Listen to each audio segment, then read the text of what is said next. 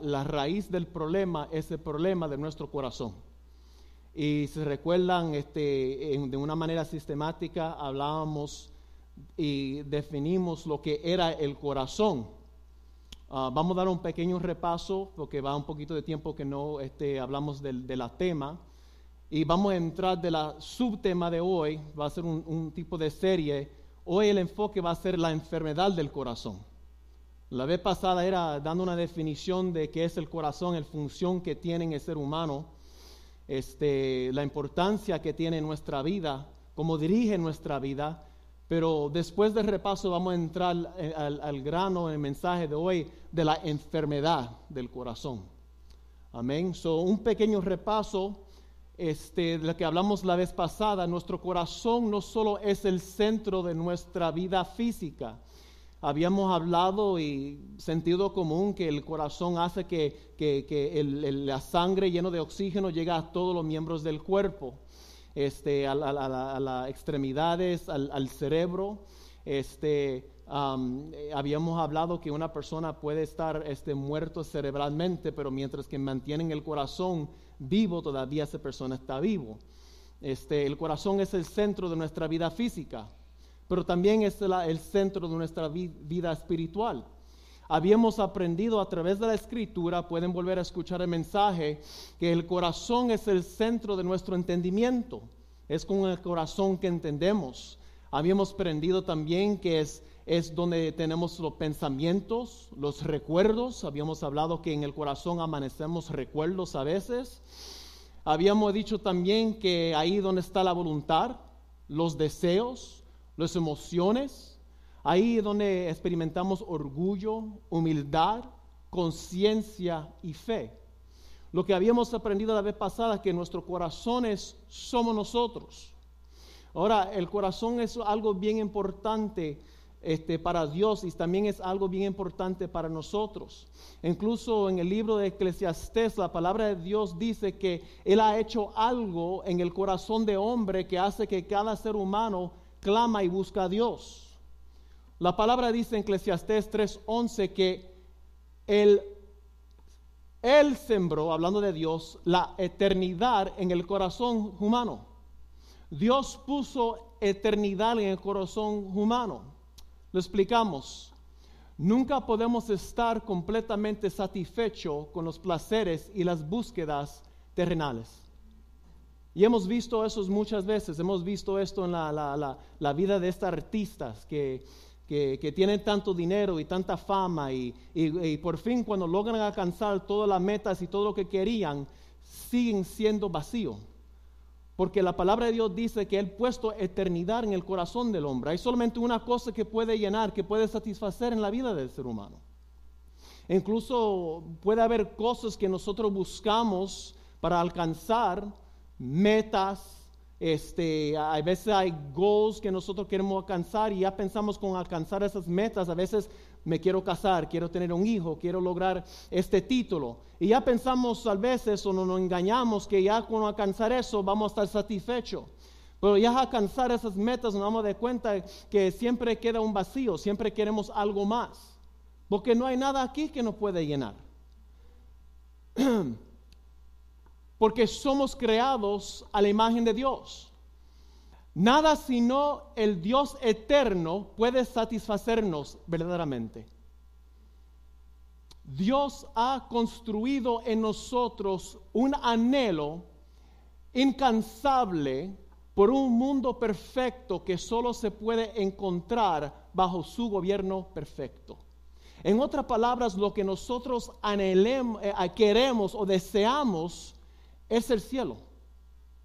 Porque nosotros miramos alrededor del mundo que nosotros vivimos y vemos la maldad. Vemos todas las cosas malas que pasan. Uno prende el televisor y dice, bueno, yo quisiera salir de aquí de California, yo quisiera no vivir aquí en Condado de Los Ángeles o en Long Beach. Quería ir a vivir en otro lado porque lo que uno busca es la paz, lo que uno quiere es la tranquilidad.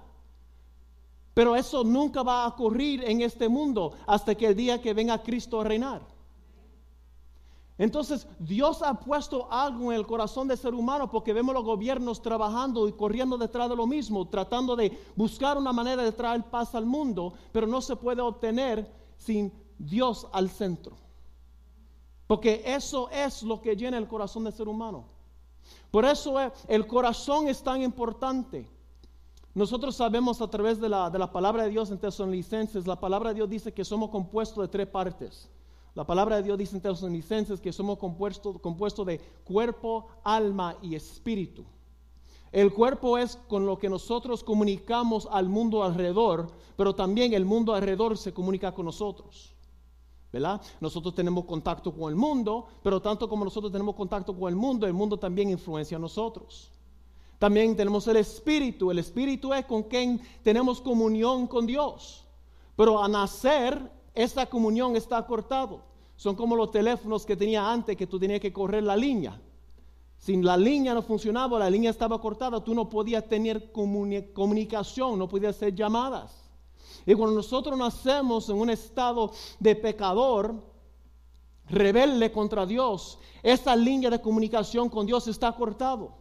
Tenemos espíritu, pero estamos alejados de Dios, no podemos tener relación con Dios. Entonces tenemos otra parte que se llama la alma. Y la palabra dice que la alma es donde están las emociones, donde está el pensamiento. Lo que le quiero platicar en esta noche y, lo que quiero entrar para que podamos seguir desarrollando este tema, la importancia del corazón, es que a través de la escritura podemos ver que la alma y el corazón son sinónimos. Es la misma cosa. Vamos a probarlo a través de la escritura. En Mateos 22, 36 a 37 dice, Maestro, ¿Cuál es el mandamiento más importante en la ley de Moisés? Jesús contestó, ama al Señor tu Dios. Mira cómo lo dice, con todo tu corazón, con todo tu alma y con todo tu mente. Vemos que el corazón y la mente son sinónimos, porque hemos visto a través de la palabra que dice tal como el hombre piensa, así es entonces, si lo que es el corazón y la mente son sinónimos, quiere decir que también la alma es lo mismo. Vamos a comprobarlo con lo que era la, la Shema, lo que la oración de los judíos al principio de Deuterónimo 5:6. Otra vez, ama al Señor tu Dios con todo tu corazón. Y se vuelve a repetir con todo tu alma. Y ahora lo cambia y dice con todas tus fuerzas. Porque solamente hay una cosa que puede llenar la vida del ser humano. Dios nos, dice a nosotros que ama a Dios con todo tu alma, tu, tu, corazón y tus fuerzas, porque a amar a Dios, porque lo que tú amas es lo que va a ocupar el lugar de tu corazón. Es lo que va a dirigir tu vida, lo que vamos a ver más adelante, que habíamos hablado la vez pasada. Y cuando Dios nos dice a nosotros que lo amamos, es porque a nosotros amarlo a Él, nosotros vamos a estar, estar satisfecho y completo. En vez de estar buscando cuánta cosa para llenar nuestra vida. Incluso a veces amando a otras personas. ¿O acaso Jesús no dijo, el que ama no, no, puede amar a tu madre, tu padre, más que yo? ¿Eh? Mira lo que dice también en Lucas 10, 25 a 27. Maestro, ¿qué debo hacer? para heredar la vida eterna? Jesús contestó, ¿qué dice la ley de Moisés? ¿Cómo lo interpretas? El hombre contestó, ama al Señor tu Dios y ahora incluye a todos. Y dice, con tu corazón, con tu alma, con todas tus fuerzas y con toda tu mente. Porque el hombre está satisfecho, el hombre está feliz cuando Dios es el centro de la vida del ser humano. Por eso Dios no lo dice. Por eso tenemos el versículo en Proverbios 4:23, que viene siendo el versículo principal para esta serie, sobre todas las cosas, cuida tu corazón. Sobre todas las cosas. Eso quiere decir que es lo más importante para nosotros. ¿Por qué? Porque este determina el rumbo de tu vida. En otras palabras, lo que ocupa tu corazón va a dirigir el paso de tu vida. Eso es bien importante. Por eso estamos haciendo esta serie, porque no creo que hemos dado de cuenta, hemos entendido, hemos comprendido realmente lo valioso y lo importante que es el corazón para Dios y también para nosotros. El corazón puso una imagen ahí para hacer una ilustración, es como una brújula. ¿verdad? Así como una aguja magnificada en una brújula apunta hacia el norte debido a la atracción magnética, nuestros corazones nos lleva por el camino hacia lo que más nos atrae. Hay una, eh, han usado una brújula antes, nosotros lo usamos en el militar y tiene este, casi siempre tiene uno un color rojo, un color este, diferente. Y esa parte del, de, la, de, la, de la brújula está magnificado, porque va a ser atraído a los polos magnéticos. Entonces eso quiere decir que donde tú te pares, siempre puedes buscar orientarte hacia el norte porque hay una atracción. Igual lo que ocupa tu corazón, va a haber una atracción y eso es lo que va a dirigir tu vida. Ahora, ¿me recuerda las películas antes de, las piratas que, que tienen la mapa, está buscando el tesoro? Tienen algo escondido. La palabra dice, donde está tu tesoro, ahí también están los deseos de tu corazón. Y si te fijas en las películas donde siempre ponen el tesoro, en la tierra. Entonces tenemos que hacer la pregunta, ¿dónde está nuestro tesoro? ¿Está aquí en la tierra o está en el cielo? Porque donde está tu tesoro es donde va a ver la atracción y es lo que va a guiar tu vida. Demasiado mucho tiempo nosotros pasamos viviendo aquí, corriendo detrás de los placeres de la vida, o porque hemos llenado tanto nuestros corazones con las cosas terrenales, que ya hemos perdido el enfoque del cielo.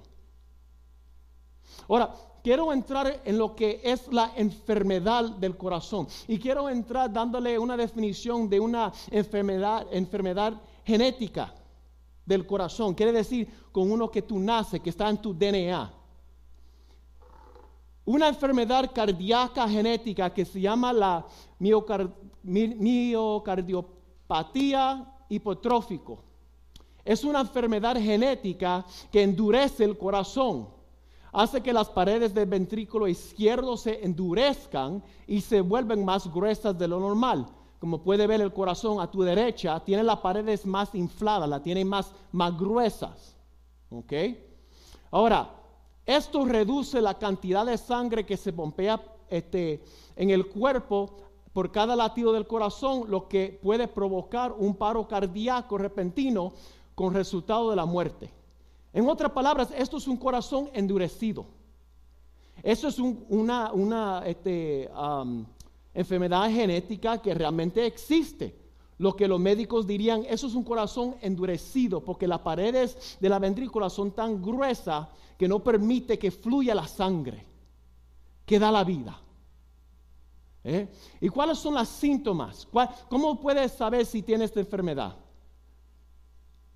Desmayo, soplo cardíaco, latidos de corazón rápido o irregular, dificultad para respirar, dolor en el pecho, que puede ser fatal.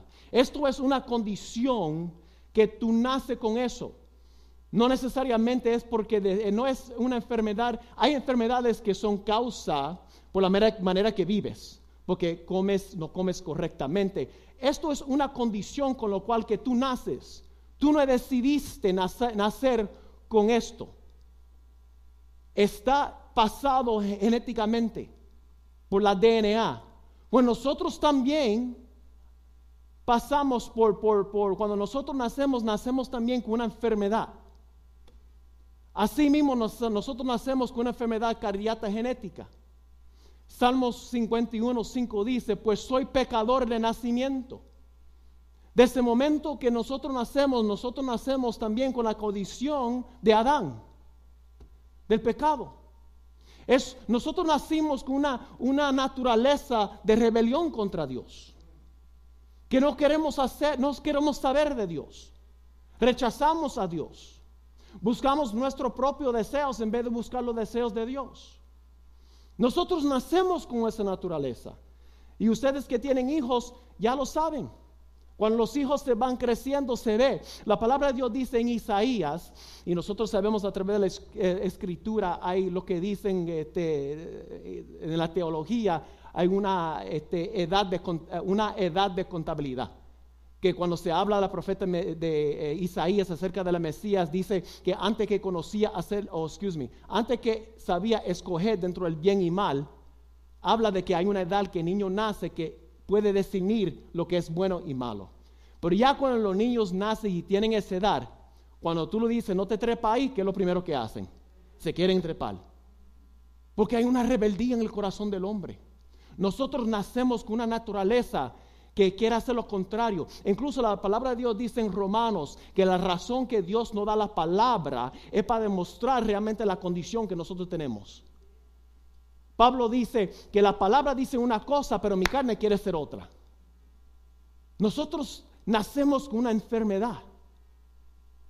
Dice David, pues soy pecador de nacimiento. Así es desde el momento que concebí mi madre. igual que nosotros miramos los síntomas de, esta enfermedad de corazón, también hay unos síntomas de un corazón rebelde, endurecido hacia Dios o que rechaza a Dios. Es un corazón endurecido hacia Dios que no busca a Dios. Mira cómo son los síntomas de un corazón que rechaza a Dios. Estamos en Salmos 14, 2 a 3. Solo los necios dicen en su corazón, no hay Dios. ¿Dónde lo dicen? En su corazón. Porque es en el corazón donde está la fe, es en el corazón donde está la voluntad. Dice, ellos son corruptos. Ahora, nosotros habíamos, eh, sabemos que a través de la escritura, que la palabra de Dios dice que Él hace el hombre y mujer la imagen de Dios. So, hacer corrupto quiere decir que son una perversión de la imagen de Dios. En otras palabras, ya el hombre y la mujer no tienen la imagen de Dios. Y podemos mirar la cultura y eso está claro.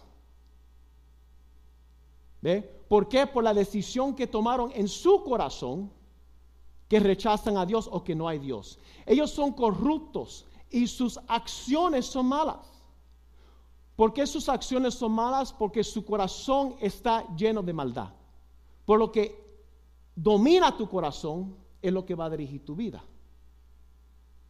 Ahora dice, no hay ni uno solo que haga lo bueno. El Señor mira desde los cielos a toda la raza humana, observa para ver si hay alguien realmente sabio, si alguien busca a Dios. ¿Tú sabes quién son los sabios? Los que buscan a Dios. Ustedes los que están aquí esta noche es un pueblo sabio. Porque vienen aquí un viernes después de una semana de lluvia, de tantas cosas pasando, aunque están casados y están buscando a Dios. Eso es ser sabio. Pues la palabra dice que Él busca si realmente alguien sabio que busca a Dios. Versículo 3, pero no. Todos se desviaron, todos se corrompieron, no hay ni uno que haga lo bueno, ni uno solo. Y nosotros también estábamos en ese bando. No fue hasta que nos cansó la misericordia y la gracia de Dios que Dios permitió que nosotros podíamos entender el Evangelio que Cristo murió por nuestros pecados y nosotros aceptamos a Cristo como Salvador, que Él empezó a trabajar con ese corazón. Pero nosotros no buscamos a Dios, Él nos buscó a nosotros. Ninguna persona aquí nació buscando al Señor, aunque naciste aquí en la iglesia. Todo el mundo tuvo que tomar una decisión de aceptar a Cristo como su Salvador. Él no buscó primero, Él, él es el, iniciador. El corazón endurecido no busca a Dios, rechaza a Dios. También es un corazón que busca a Dios, en vez de buscar a Dios, lo que busca es complacerse a sí mismo. Lo que busca es satisfacerse a sí mismo. Mira como Pablo lo dice en Romanos 1, lo hemos leído muchas veces. Es cierto, ellos conocieron a Dios, pero no quisieron adorarlo como Dios ni darle gracias. Eso es lo que hemos visto, que, que hace años lo que están enseñando a nuestros jóvenes en la escuela. Rechazan la idea de Dios a través de la evolución y cuánta otra cosa. cuando preparaba para el mensaje me, me llevó para atrás a mi tiempo de, de, escuela, creo que cuando estaba en la escuela elemental, y me ponía a pensar, la palabra de Dios dice que, este, que requiere fe para creer que el cielo y la tierra fue hecho por Dios. Pero igual lo que ellos quieren meter a nuestros jóvenes también requiere fe. Porque el proceso científico, si todavía es igual, primero se trata de observar, cuestionar, investigar, salir con una hipótesis, experimentar, probar la hipótesis, llegar a una conclusión, entonces tú tienes reporte. ¿En qué momento han podido probar que nosotros venimos de chango o que ocurrió el Big Bang? Entonces, ¿cómo pueden decir científicamente que ahí es donde es el origen de la vida? Lo que ellos implantan en, la vida de nuestros jóvenes y nuestros hijos requiere tanta fe como creer que Dios lo hizo. Es más, requiere más fe. Pero como resultado que ellos rechazaron a Dios, miren lo que dice. como resultado, la mente se quedó en oscuridad y confusión. ¿Sabe lo que quiere decir eso? En confusión. Mira el mundo que nosotros vivimos, hermanos. ¿Cómo es posible que un joven o que un hombre cree que es mujer? ¿Cómo es posible que una mujer que nace con una autonomía de mujer puede creer que es un hombre? Eso es la perversión, eso es la confusión que tiene su mente porque su mente ha sido engañado por el enemigo. Y eso es el resultado de un corazón que rechaza a Dios. Miren lo que dice la misma palabra de Dios. Incluso, escuchaba a un pastor los otros días y dijo algo bien impactante. Tenemos algunos jóvenes aquí, no le pedí permiso, se nos va a decir quién es, que está estudiando este, ciencia forénsica. Uf, tenemos ingenieros, vamos a tener abogados, aquí va a salir de todo, de todo, de todo va a salir aquí. Amén. Jueces, aquí va a haber de todo. Doctores. Y tenemos un joven que está estudiando, la, ciencia forénsica.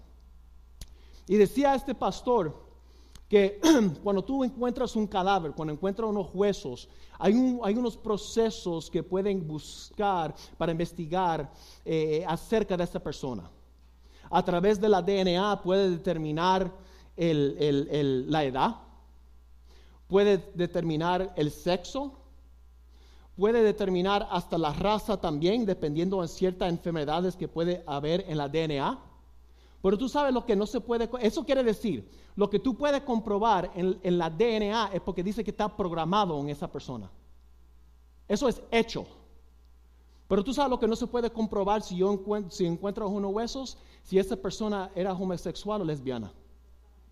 ¿Tú sabes lo que quiere decir eso? Eso es una elección. No nacieron así. Eso fue una decisión. Pero quieren enseñar a nuestros jóvenes que eso no es así. Y tienes alguno convencido. Porque es más verdad que enseñan en las escuelas de lo que se predica aquí de púlpito o lo que dice la palabra de Dios. Este es el engaño. Miren lo que dice la palabra. Entonces Dios lo abandonó para que hicieran todas las cosas vergonzosas que deseaban en su corazón. ¿Dónde salían estos deseos engañosos en su corazón? Porque como resultado que rechazaron a Dios. Dios lo entrega a un corazón reprobada. Entonces nacen todos estos deseos. ¿Por qué? Porque no saben su identidad no entienden, no comprenden que fueron hechos a la imagen de Dios para representar a Dios en la tierra. Entonces lo que buscan es identificarse por su sexualidad. Y el mundo, la cultura, la película, el cine, está metiendo esta basura por los ojos. Como resultado, usaron sus cuerpos para hacerse cosas viles y degradantes entre sí. Versículo 26. Por esta razón Dios lo abandona a sus pasiones vergonzosas. Hermanos, ah, tú no quieres llegar a ese punto cuando Dios te entrega a tus pasiones. Ahora, estamos hablando de impíos, estamos hablando de personas incrédulas, pero no te crea. El, el, creyente, y vamos a hablar de eso más adelante, puede endurecer su corazón hacia Dios también. Y no te crea, también puede terminar en eso. Porque tú no me digas a mí que hay creyentes que no tienen inclinaciones para el mismo sexo. Incluso puede haber uno aquí.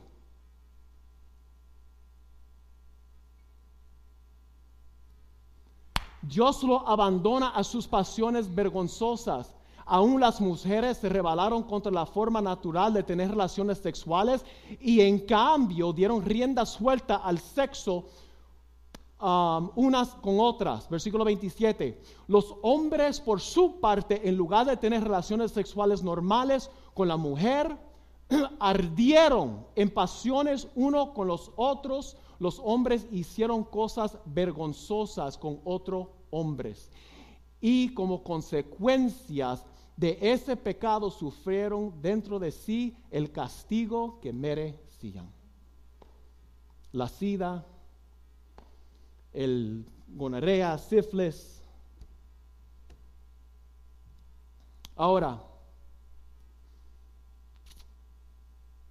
¿cómo es o qué otro síntomas tenemos de un corazón que rechaza a Dios. Estamos hablando de la enfermedad del corazón. Es un corazón, excuse me, un corazón que no busca a Dios, es canal, egocéntrica y perversa. Efesios 4:18 lo dice de esta manera. Han perdido la vergüenza. Cuando tú te entregas y tú rechazas y tú endureces tu corazón a Dios, uno pierde la vergüenza. Ya no te estorba el Espíritu Santo, porque Dios te dice, yo te entrego a lo que tú quieres hacer. Pero eso no llega a la noche a la mañana. Eso llega porque Dios ha estado tratando contigo tanto y tú sigues ignorando la voz del Espíritu Santo. Hasta el momento que ya tú no sientes ni oyes la voz de Dios y te entrega. Ahora, estamos hablando de los impíos, estamos hablando de las personas que rechazan a Dios, pero el cristiano también puede terminar ahí. Porque recuérdate en Jeremías, dice, mi pueblo ha perdido la vergüenza, ya no pueden, ¿cómo es? Uh, blush. Son, ¿Cómo es? Son, sonrojarse. No tienen vergüenza. Es como una persona bebe. Una persona bebe, se pone bien. Una persona que es normal, cuando se pone a beber, se pone, ah, se pone a bailar y hacer un montón de, de, cosas que es fuera de carácter. Porque esa persona es lo que ha perdido la vergüenza. ¿Ve? Dice, han perdido la vergüenza, viven por los placeres sensuales y practican con gusto cada clase de impureza. Mira, este es el, este es el mundo que nosotros vivimos. Tú me dices ni siquiera tantos años atrás, 20 años atrás, ¿esto era normal? sí había, sí había extranjeros, sí había homosexuales, pero no era tan fragante como es hoy en día. Hay que entender la condición que la humanidad, hay que entender en los tiempos que nosotros estamos. Esto lo que representa es una cultura colectiva que ha rechazado a Dios. Pero no solamente eso, quiere arrastrar nuestra juventud con ellos. Hay que entender esto. Y yo voy a entrar en eso más adelante. Mira lo que dice 1 Corintios 11:7. El hombre fue hecho a la imagen de Dios, igual que la mujer. Pero mira lo que dice. Y refleja la gloria de Dios. El hombre refleja la gloria de Dios, y mujer refleja la gloria del hombre. Mira lo que he hecho, lo que han hecho, lo que representa la gloria de Dios. Vergonzoso. El hombre ya no sabe lo que es ser hombre en 2023. Y lo, y lo triste es, es que nuestros jóvenes, nuestras muchachitas están atraídos a esto. Ven un tipo ahí como Henry Styles y eso es lo que le trae. Esa es la condición en que nosotros estamos viviendo.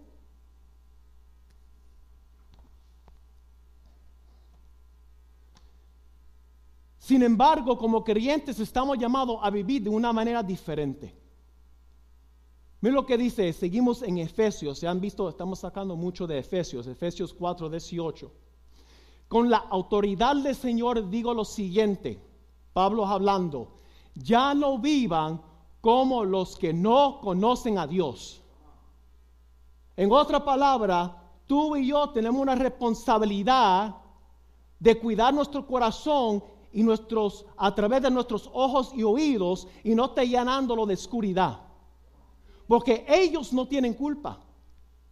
Ellos están engañados por el enemigo. Nosotros como creyentes tenemos el Espíritu Santo, pero aún así creyentes sin el Espíritu Santo se llenan con basura.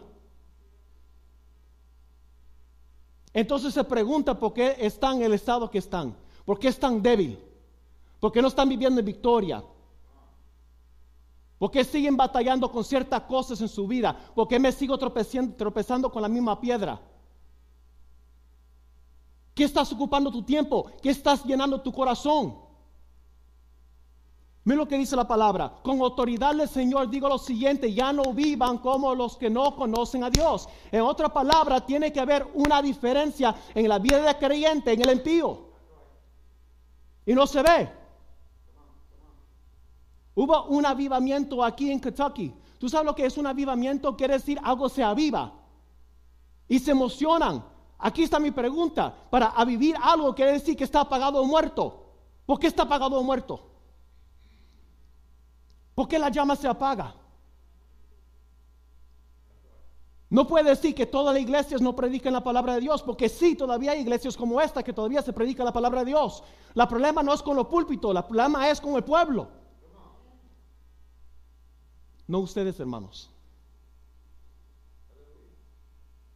¿Qué está ocupando tu tiempo? ¿Qué llena tu corazón?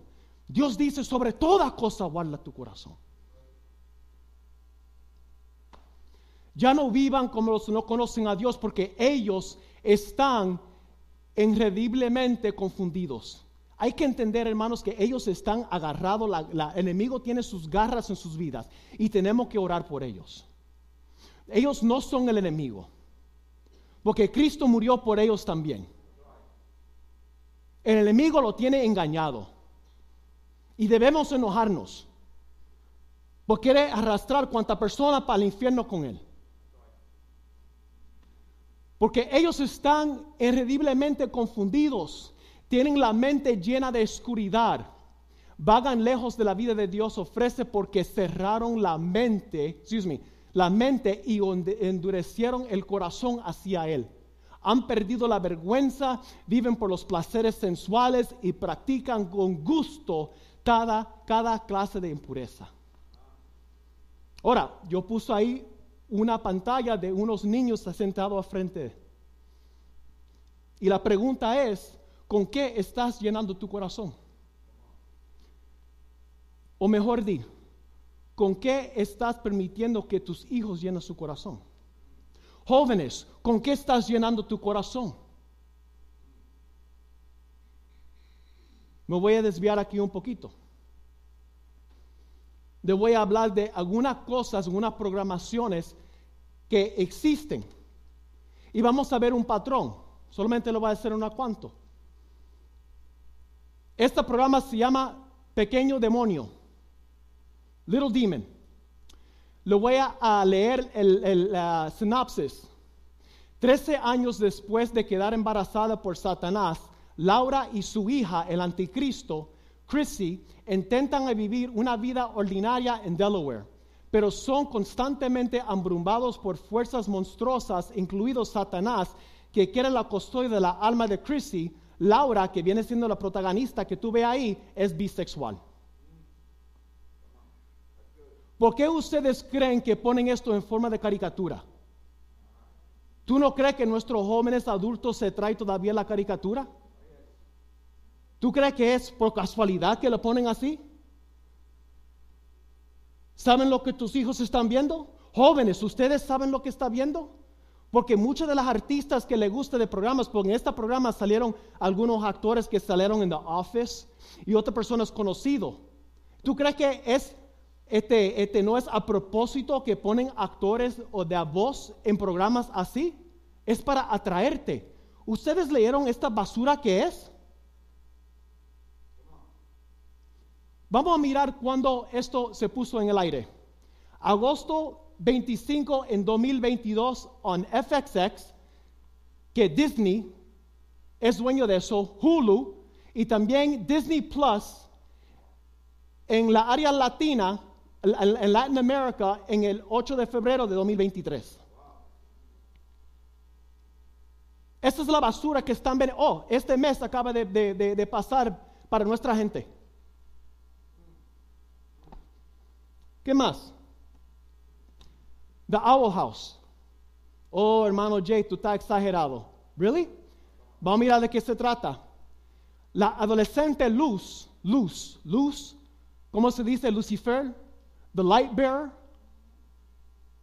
es segura de sí misma. Uh, eso es lo que queremos. Queremos una muchacha, un joven bien seguro de sí misma. Eso nos llama la atención a nuestros jóvenes.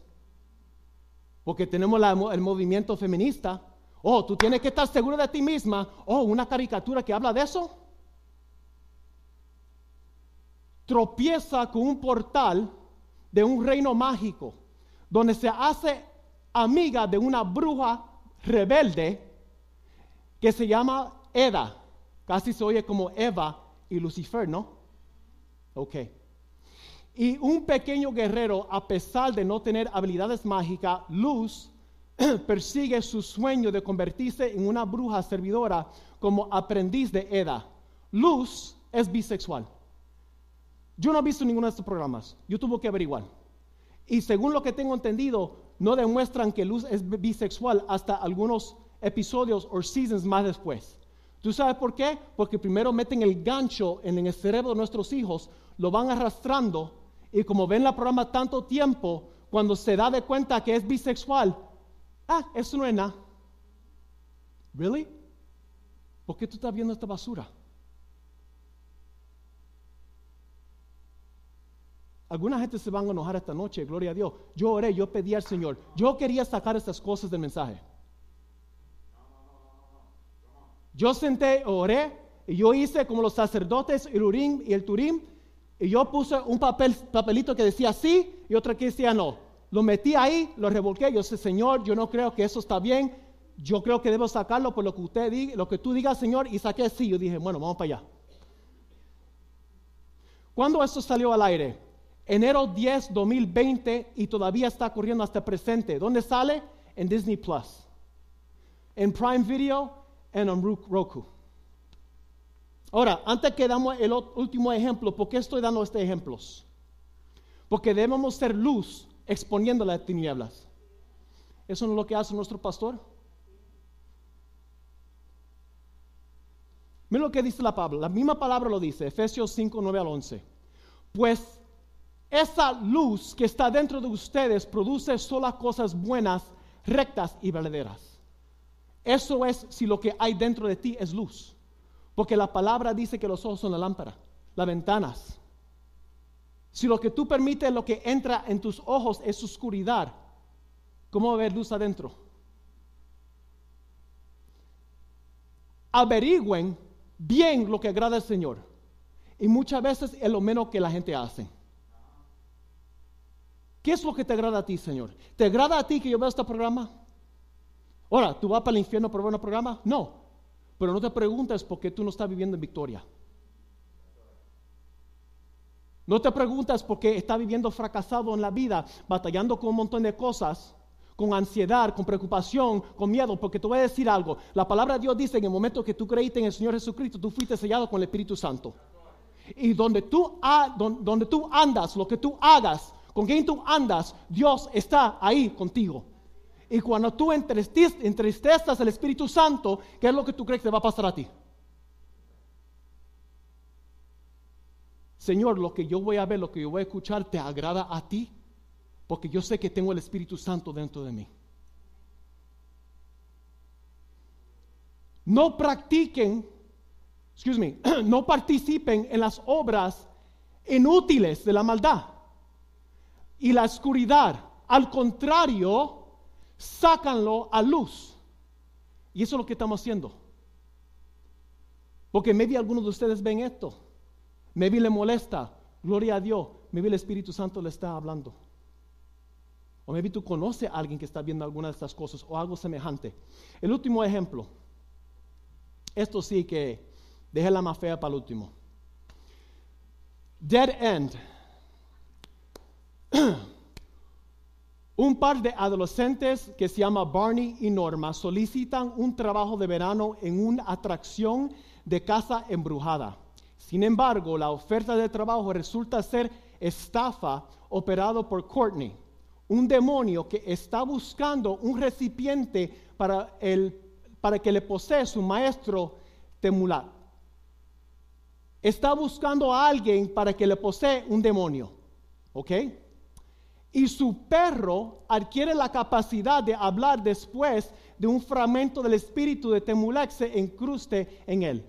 Ahora, los jóvenes puede ser que tú no entiendes esto. Eso lo sacaron de un matador de serie que se llama The Son of Sam, que estaba en Nueva York en los 70 que andaba matando gente con un revólver y cuando fue arrestado, se llama Berkowitz, ¿qué fue lo que dijo?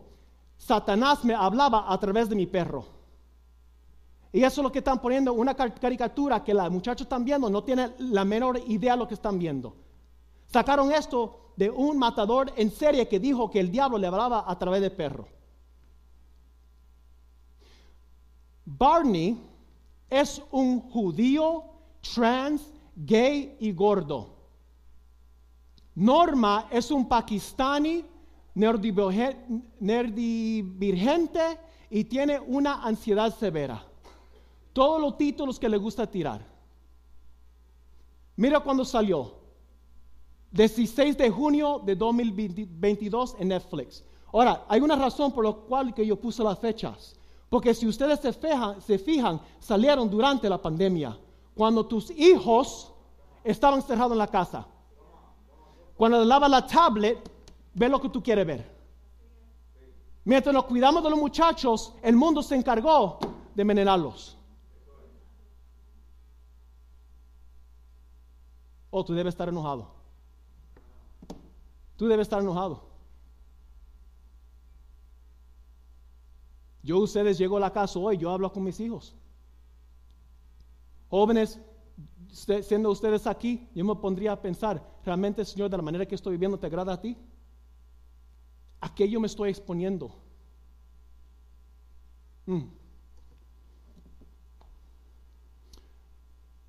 Los más, este, este, nosotros recordamos esta película y sé que los jóvenes no. Poltergeist. Es una película de terror estadounidense sobre una familia que se acosaba y aterrizaba por un grupo de fantasmas. Ahora, miren lo que dice. Ah, no leo. Dice, liberados o liberados, liberados por un demonio que se conocía como la bestia. Miren lo que dice. Que se sentía atraído por la hija menor y se comunicaba con ella a través del televisor de la familia. Es una película que salió en los 80 de Poltergeist un fantasmas, eso es lo que hace Hollywood. Te están diciendo lo que están haciendo. Te lo están diciendo. Algo que se llama la bestia está persiguiendo a la hija, la más chiquita de la casa, a través del televisor. Ellos mismos son tan caripelados que te dicen a ti, no dicen a mí que, cuál es su plan y qué están haciendo. Pero he aprendido con algo con nuestro pastor. Porque tú dices, Jonathan, tú no eres exagerado porque tú ves televisor. Sí, yo veo televisor. Yo veo películas. Pregunta a mi hija, pregunta a mi hijo. Yo estoy, yo paso más tiempo buscando qué ver en el televisor de lo que veo televisor.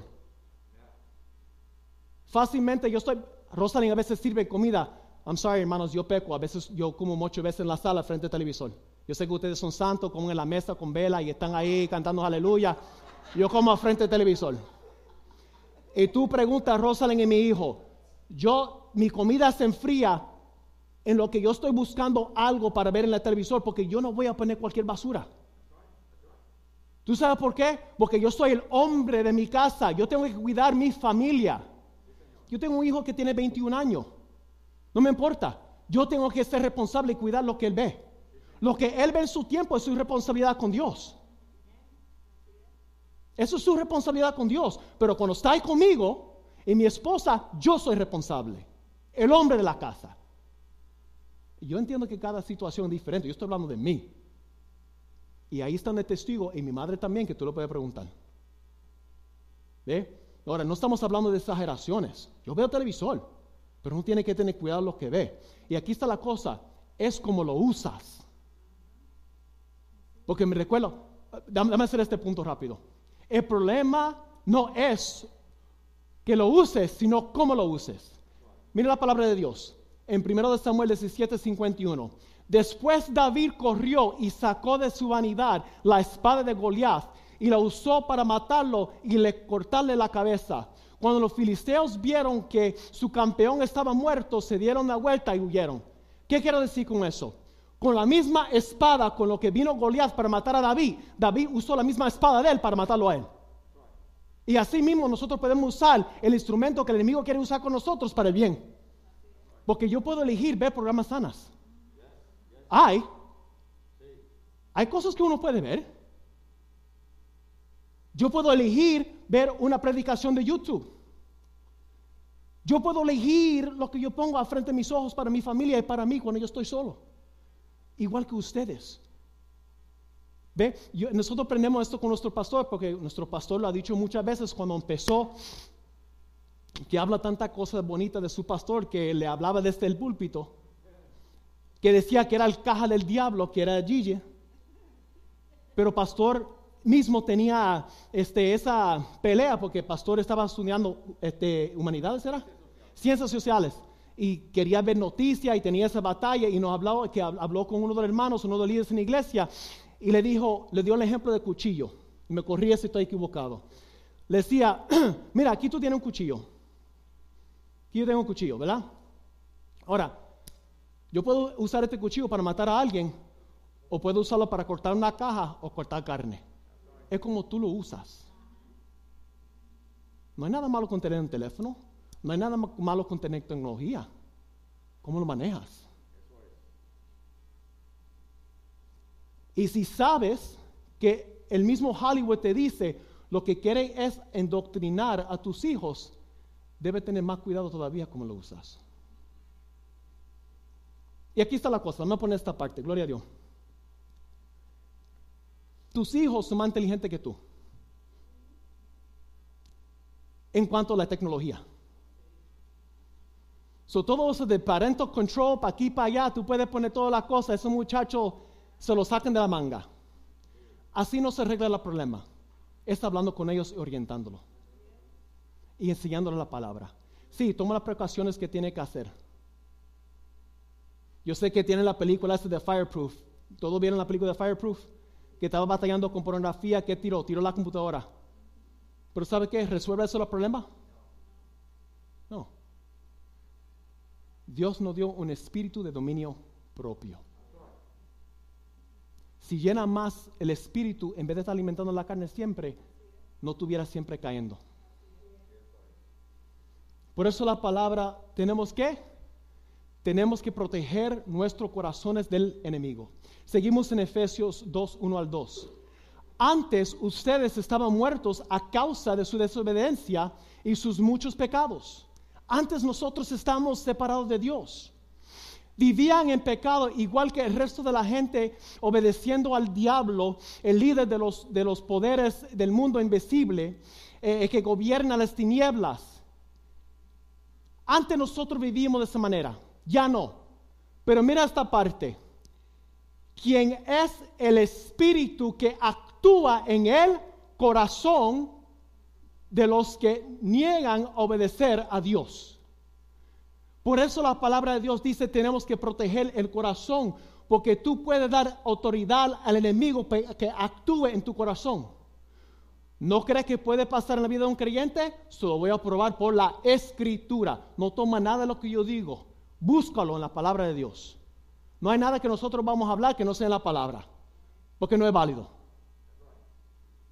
Mira lo que dice la palabra. El enemigo puede infiltrarse en el corazón de un creyente. ¿Se recuerda de Ananías Zafira? Mira lo que dice en Hechos 5.3. Vamos a darle un poquito de historia aquí rapidito.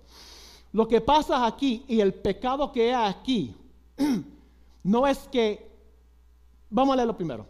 Entonces Pedro dijo a Ananías, ¿por qué has permitido que Satanás llenara tu corazón? ¿Vieron esa parte? Le dio permiso para que entrara a su corazón. ¿Qué fue lo que ocurrió aquí? Bernabé, el, hijo de motivación, vende su propiedad. Todos los cristianos eh, dicen durante ese tiempo que no miraban nada como lo, suyo. Es como la, hermana reina, bien davidosa, es tremenda el corazón de la hermana. ¿Verdad? Por eso Dios la bendijo con el gift card de los jóvenes. ¿Verdad? Yo creo que, que votaron todo otro nombre y le llenaron todo con su nombre, hermana. Mentira, eso fue Dios, porque el pastor oró por eso. ¿verdad? Entonces la palabra de Dios dice que cuando Bernabé y el hijo de motivación vende esta propiedad, esta pareja decide hacer lo mismo. Ahora, nadie le pidió a ellos que lo vendiera. Y mucho menos nadie le pidió a ellos que le diera el dinero. Eso no fue el problema. El problema fue que cuando fueron a entregar el dinero, dijeron, esto es todo lo que nosotros ganamos por la propiedad. Mintieron. ¿Por qué mintieron?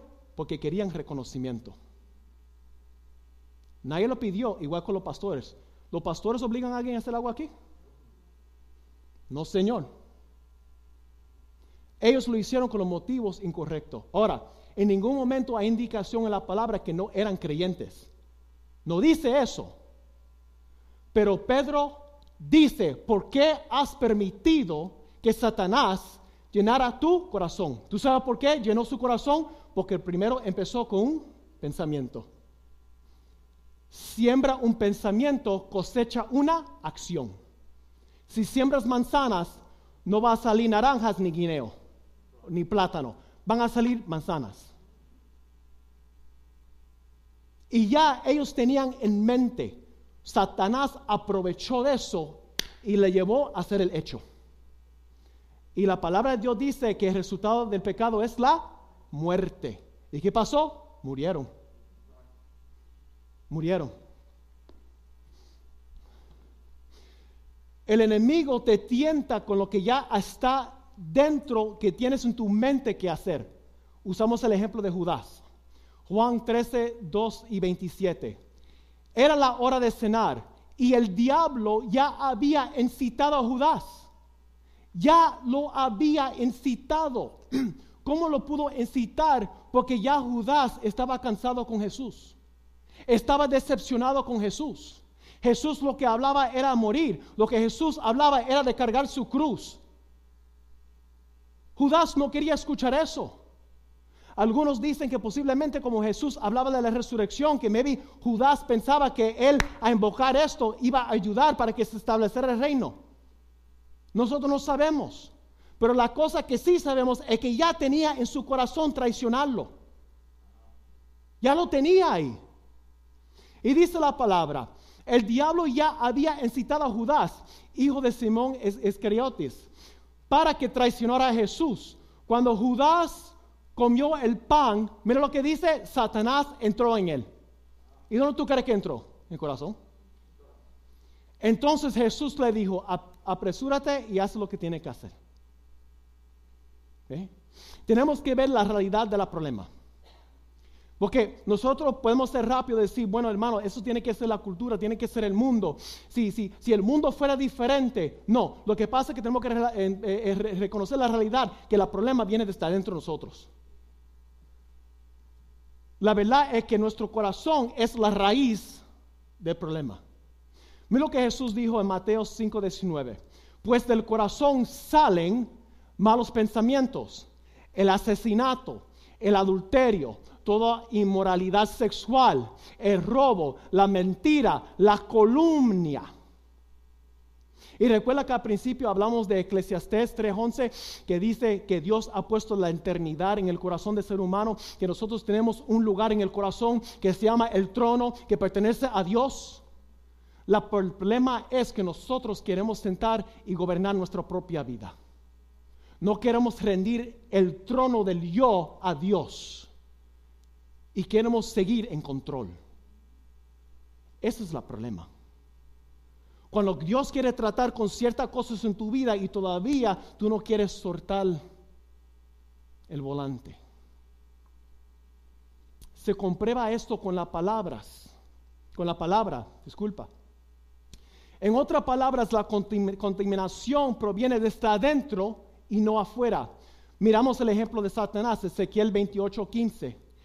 Eras intachable en todo lo que hacías. Desde el día que fuiste creado hasta el día que se encontró maldad en ti. ¿Dónde se encontró la maldad? Dentro de él. ¿Por qué? Porque puso sus ojos en otra cosa. Vamos a ver ahorita, no lo quiero adelantar. Ya no estaba mirando a Dios, lo que estaba enfocado era el trono. Ya no le importaba servir, lo que le importaba era la posición. Su corazón se llenó de arrogancia, de orgullo y de codicia. Y eso no vino de afuera porque Dios es perfecto. En el momento que él quiso salirse de la mano de Dios, se, hubo una corrupción, igual que ser humano. En el momento, hermano y hermana creyente, aquel que está aquí, aquel que va a escuchar esto después, en el momento que tú te sueltas de la mano de Dios, vas a empezar la corrupción en tu vida. Vas a ver una manifestación externa de algo que está pasando internamente porque ya Dios no ocupa el trono de tu corazón. Y se va a manifestar. Se va a manifestar en tu actitud con los hermanos. Se va a manifestar en tu actitud con tu cónyuge. Se va a manifestar en tu actitud con tus hijos. Porque así es como pasa. Por eso dice sobre todo cuida tu corazón.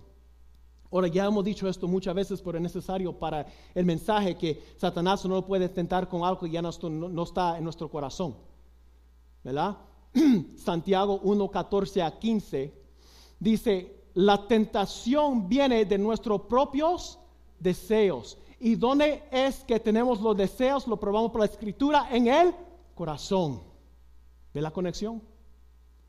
Ahora dice, los cuales nos seducen y nos arrastran.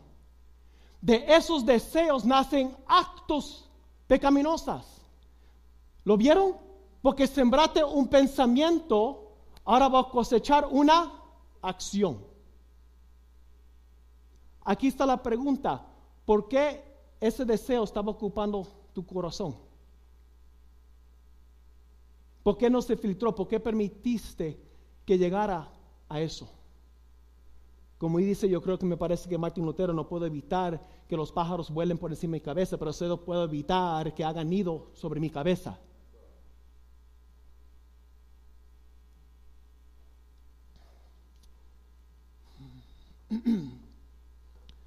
Y aquí está la cosa. Deseamos, porque hablamos de- del deseo, nosotros deseamos aquello en lo que enfocamos. Lo voy a dar un ejemplo, hermanos.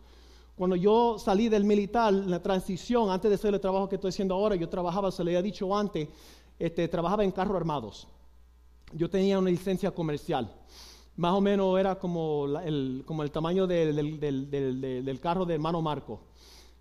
Entonces, cuando yo fui a tomar las clases este, para sacar la licencia, como es más ancho, ocupa mucho espacio, me algo que dijeron cuando yo estaba tomando la, para sacar la licencia comercial, que me dijeron que se me quedó grabado, que nunca había escuchado, era que tú tienes que tener mucho cuidado porque este carro está bien ancho.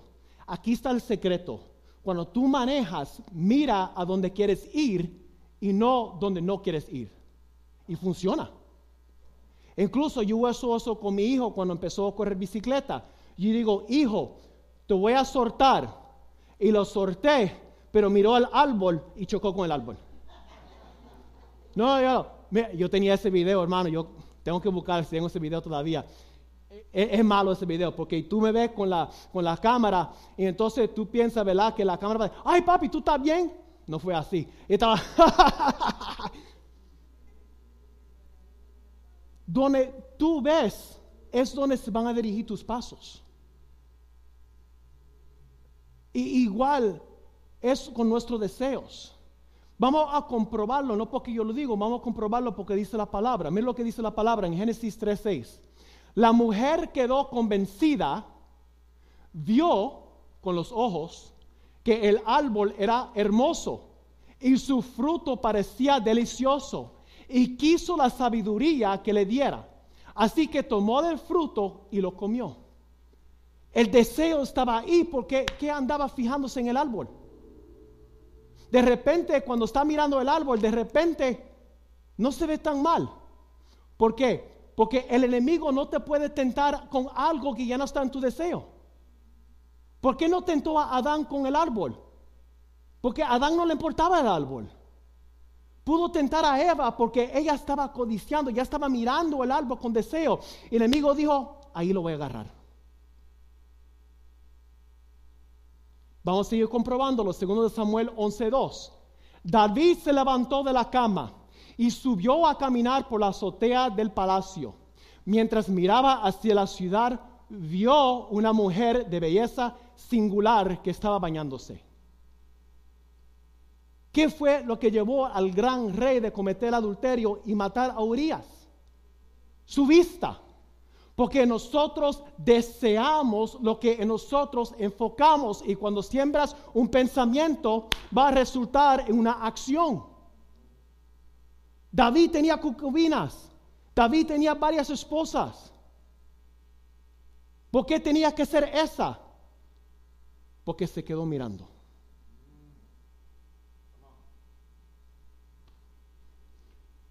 Segundo de Samuel 13, 1 al 2. Absalón, hijo de David. Como dice el dicho que la manzana no cae muy lejos del árbol.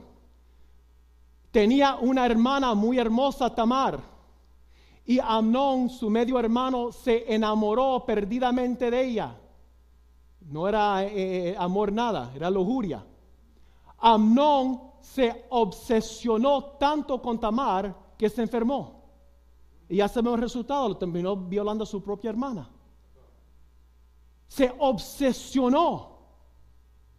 El año pasado tuvimos, donde yo trabajaba antes en Boyle Heights, hubo un incidente que está, estaba en video, que sale una persona, ¿para qué mencionar raza si el, pecado transcende raza?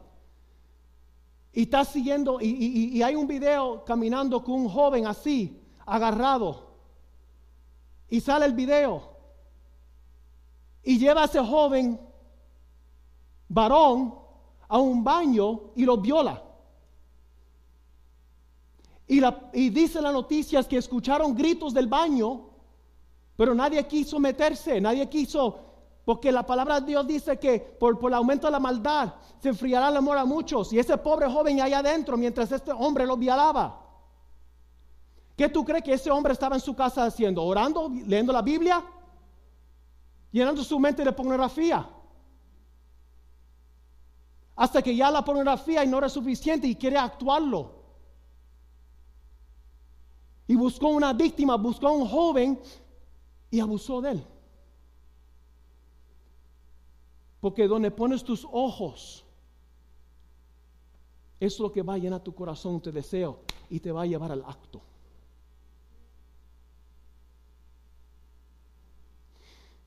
Pero no solamente son los hombres. Génesis 39, 6 a 7. José era un joven muy opuesto y bien fornido. Y la esposa de Potifar pronto comenzó a mirarlo con deseos sexuales. Ven y acuéstate conmigo, lo ordenó ella. El pecado transcende raza, transcende sexo. Porque donde está en tu enfoque, ahí estaba tu corazón. Vemos lo mismo, lo mismo en el enemigo, le había dicho, le había adelantado en Isaías 14, 31 a 14.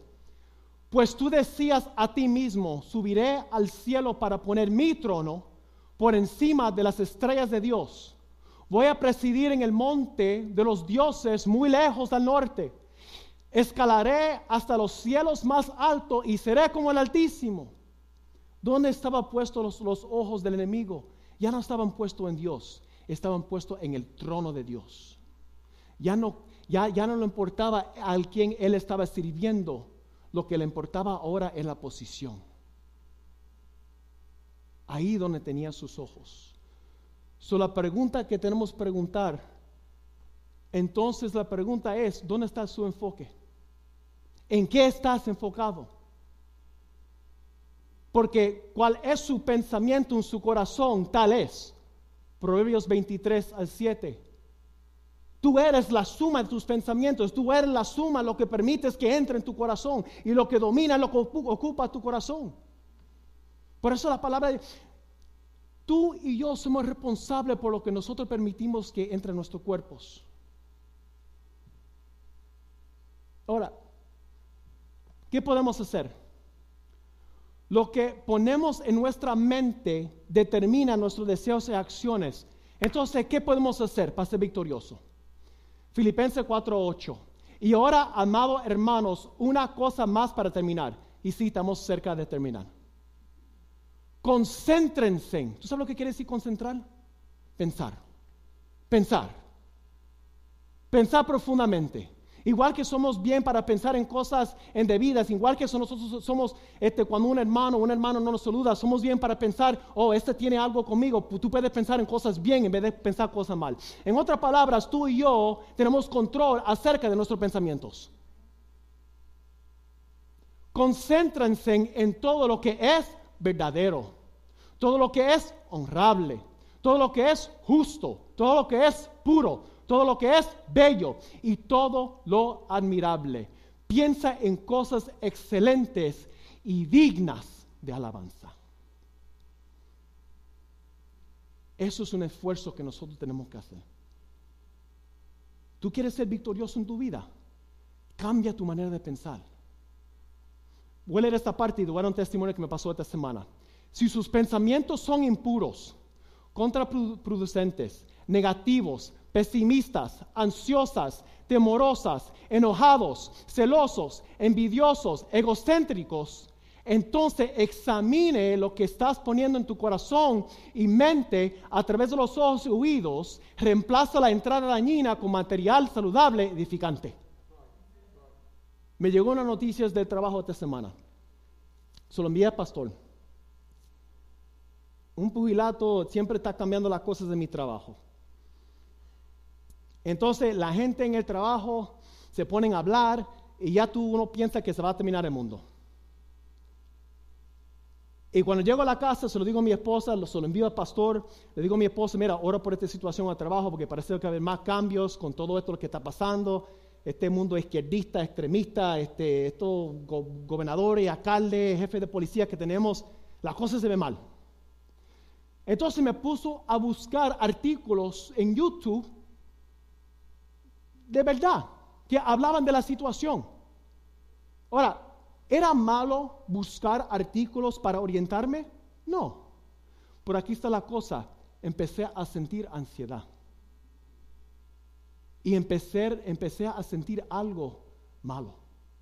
¿Sabes lo que empecé a sentir? Temor. Falsa evidencia que aparenta real. Fear. ¿Por qué estoy sintiendo algo que ni siquiera se conoce? Simplemente gente hablando. ¿Tú sabes por qué? Porque me estaba llenando más de las noticias que Dios. Y yo fui para el garage porque cuando llego a la casa, Rosalind no me deja comer hasta que yo hago ejercicio.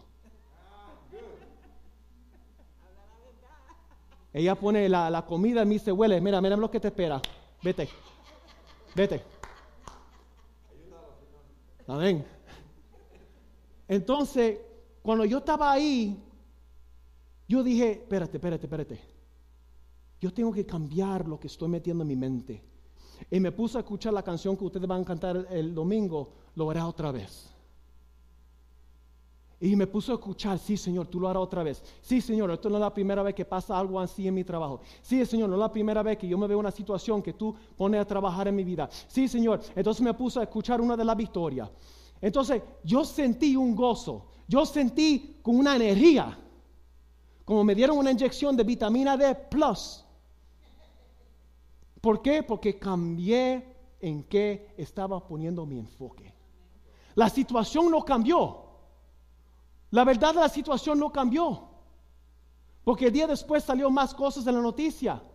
Lo que cambió fue mi perspectiva. Dejé de mirar la situación y puse mis ojos en Dios. Entonces la pregunta es, ¿a dónde está tu enfoque? No tienes que vivir derrotado o derrotada. Sí, el mundo se va a poner en peor en peor. Nosotros sabemos eso. Pero nosotros, nosotros podemos estar en gozo, nosotros podemos estar en paz en medio de todo esto. Porque nosotros tenemos una esperanza que se llama Jesucristo.